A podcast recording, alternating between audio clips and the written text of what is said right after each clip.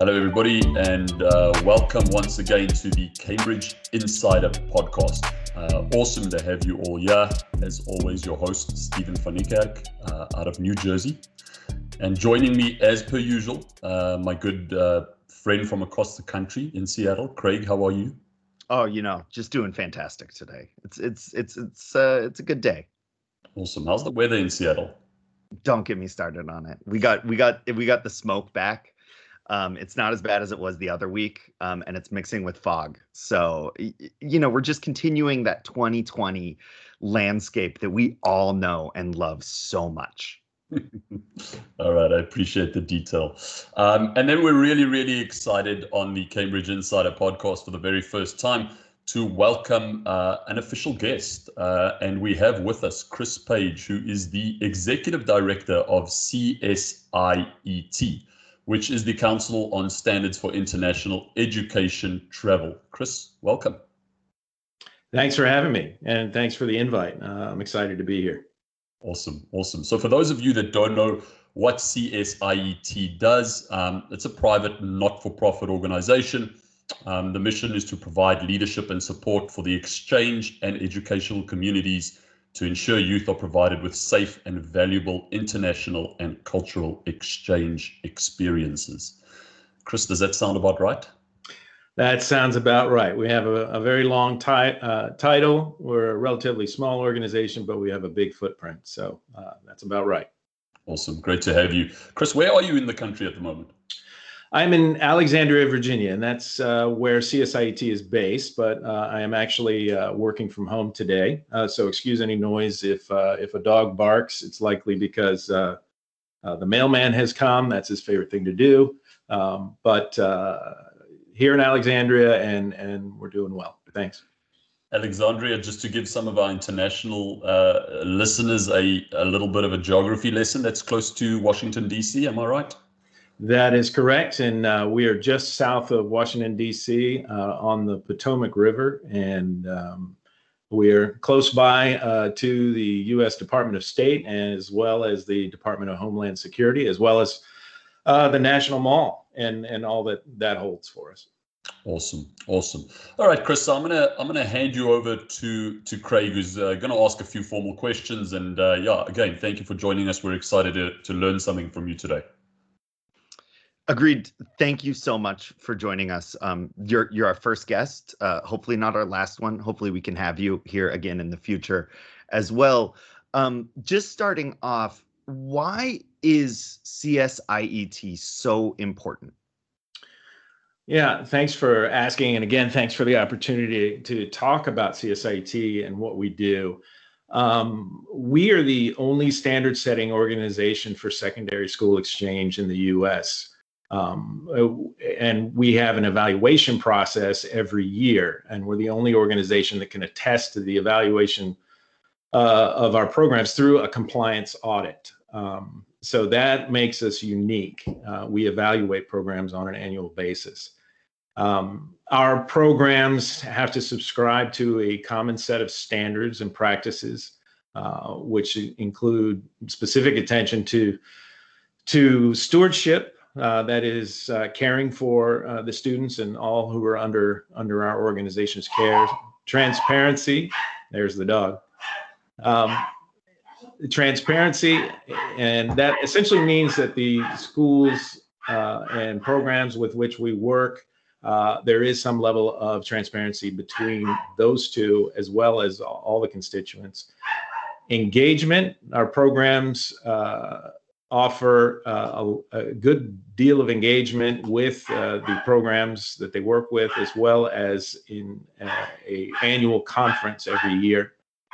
Um, partnership, they uh, work with each other as well as working with um, international partners uh, to make sure that uh, the, the connections are seamless. And specifically, I want to say something about our standards and to get real in you know put a fine point on it uh, we have organizations our organizations do criminal background checks they have uh, ins- assurances that students are not re- recruited on the basis of athletic ability Um, they have to provide financial statements, statements of financial viability. Um, they have to provide orientation, local coordinator training, and they have to have monthly contact at a minimum with the, each of their uh, organizations and their students. And and I think these are all great standards. And Cambridge Network has been a CSIET accredited program for a long time. Stephen and I can attest to it. We do the in country orientations in China. That is a requirement. Um, I have, you know, dealt with uh, when I was working with students some of your audit capabilities, and I can say these are these are serious things that keep everybody on their toes and make sure that we're really working on behalf of the students. So so it's very much appreciative that there's someone looking out for everybody in this in this world. So we all know that now it is a unique time in the international sphere, the international education travel sphere. What are the biggest challenges that are facing uh, CSIET at these times? Yeah, uh, I mean, I think you know during COVID nineteen, uh, you know, and uh, and especially now in an election year, there's an environment that's politically charged. Um, it's important that we're able to remain a strong advocate for safe and valuable exchange. Um, but we we and there are really many opinions on on how to do that um, and what that means. Um, but our charge has really not changed all of that much. All that much. We we try to cultivate excellence among our members. We uh, we evaluate, we certify long-term international student exchange programs um, and we help ensure the safety and value for those uh, all stakeholders.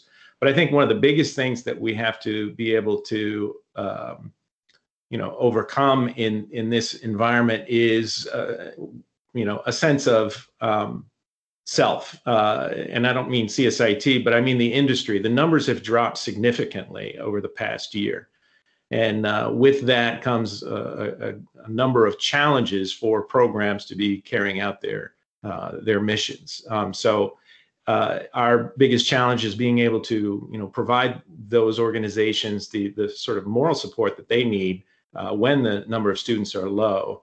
Um, uh, but also maintaining CSIET's character, maintaining our uh, core belief system, uh, and our standards. Um, so we really have not changed that much in terms of what it is that we do, how we do it, and uh, what we uh, believe in.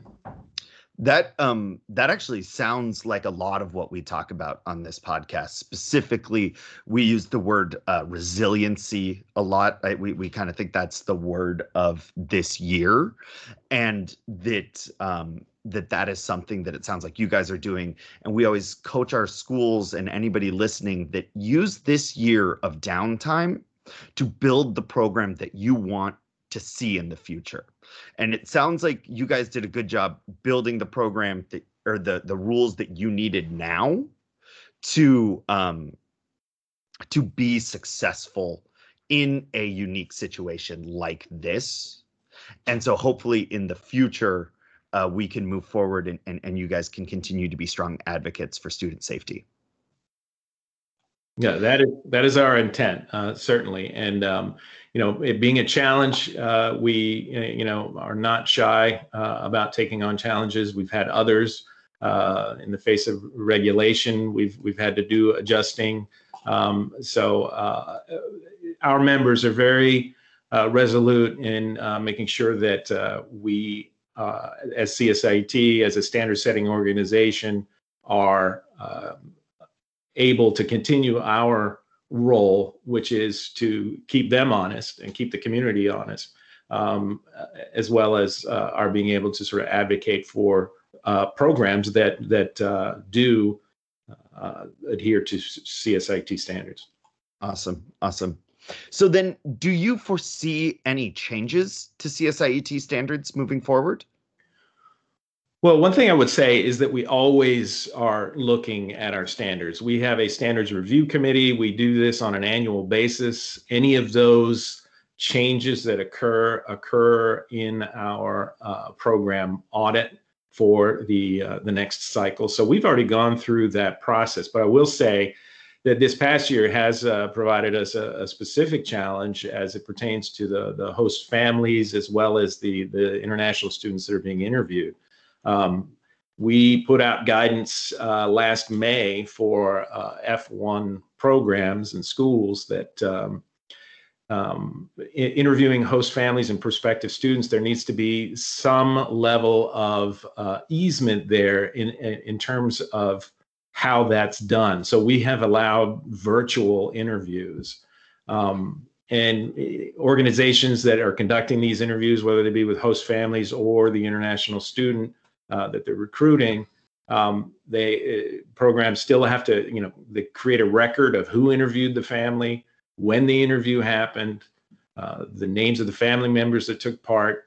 Um, eh, we can't get the signatures necessarily uh, straight away from uh, programs, but if possible, it should be the the uh, interviews should be followed up with a, a visit to the home um, uh, before the student is uh, arriving in the U.S. Um, and really, you know, the same is it goes for personal interviews with the students, orientations. They can be taking place virtually. Um, and there has to be a record of who conducted that interview and the orientation and that's that's what we're looking at for the the foreseeable future so in this particular cycle we will see uh, programs that are um, perhaps used to doing these kinds of interviews in person um, it, it will be acceptable that there is a record of having done this virtually and that's for this particular cycle. I would expect that as things open up, whether that would re- sort of retract back to to uh, the original in-person requirement. Yeah, I think that's I think that's really interesting, and that's one of the things that um, through CSIET's guidance that Cambridge Network has been doing as well, where we have opened up the first interview to be online, which lets us kind of expand our host pool and our searches. Because instead of having to set up a time to be in person for our staff to drive out and meet somebody at their home, you can do that first one online, which really adds a lot more flexibility to this. You know, it doesn't take as much time. Um, whether that continues or whether that, you know, gets rescinded, I think uh, we will wait for your guidance on that one. Yeah, I mean, I think it right now, this was a, request from our, our members um, to take a look at this and uh, it, it, it, seemed appropriate and and something that we could do that would not necessarily affect compliance with uh, with our standards relative to the safety of students uh, and host families and the like. So uh, we think it's appropriate um, for this cycle, um, and uh, as I said, we we revisit on an annual basis. So it, it may be something else as we approach next year. Well, thank you so much uh, for joining us today. I think this was um, really insightful and interesting uh, for our guests, uh, for our listeners. You are our guest. Um, I hope that in the future we are able to have you back. I know this was a this was a broad kind of thirty thousand foot overview of CSIET. Potentially, hopefully, we can have you back in the future to maybe discuss some more uh, interesting things that are changing. What CSIET is doing, kind of in in the regulatory space, how things are changing as well. But I, I, I want to thank you and pass you back to Stephen now. Yeah, Chris, uh, I, I, echo what uh, what Craig said. Um, you know, I think it's it's never been more important for for families in particular to make sure that they are working with CSIET accredited organizations. Um, I think the organization's ability to be flexible in this time, but you know, remaining within your mission and your values is is really promising. And I think for our families that are abroad, that's that's uh, that's good news to hear. Um, any any final thoughts uh, from yourself? Anything you'd you'd like to close up on uh, yeah, this time?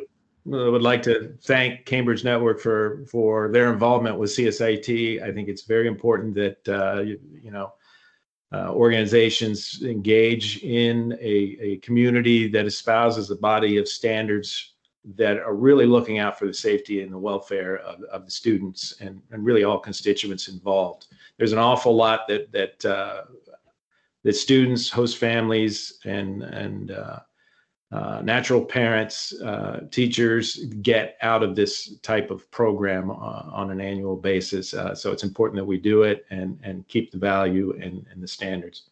And I would also say that next time I will make my dog available for the interview that, that would be that would certainly be the expectation. I think when we let you go, you can you can go give him a treat. I think he I think he held his his bark back in the in the latter half of the of the interview, which was great. They I think I think learning about dogs is like 90% of why people uh, listen to podcasts. I feel like I can name most of the the dogs my the podcasts I listen to the hosts have. So um, I, I I don't think you're unique in that. Awesome. Well, Chris, thank you again. We really appreciate you being here. Um, from myself, from uh, Mr. Craig Batson in Seattle, um, that's it for this edition of the Cambridge Insider podcast. As always, looking to give you the most updated uh, information in this international education sphere. Until next week, guys, bye bye.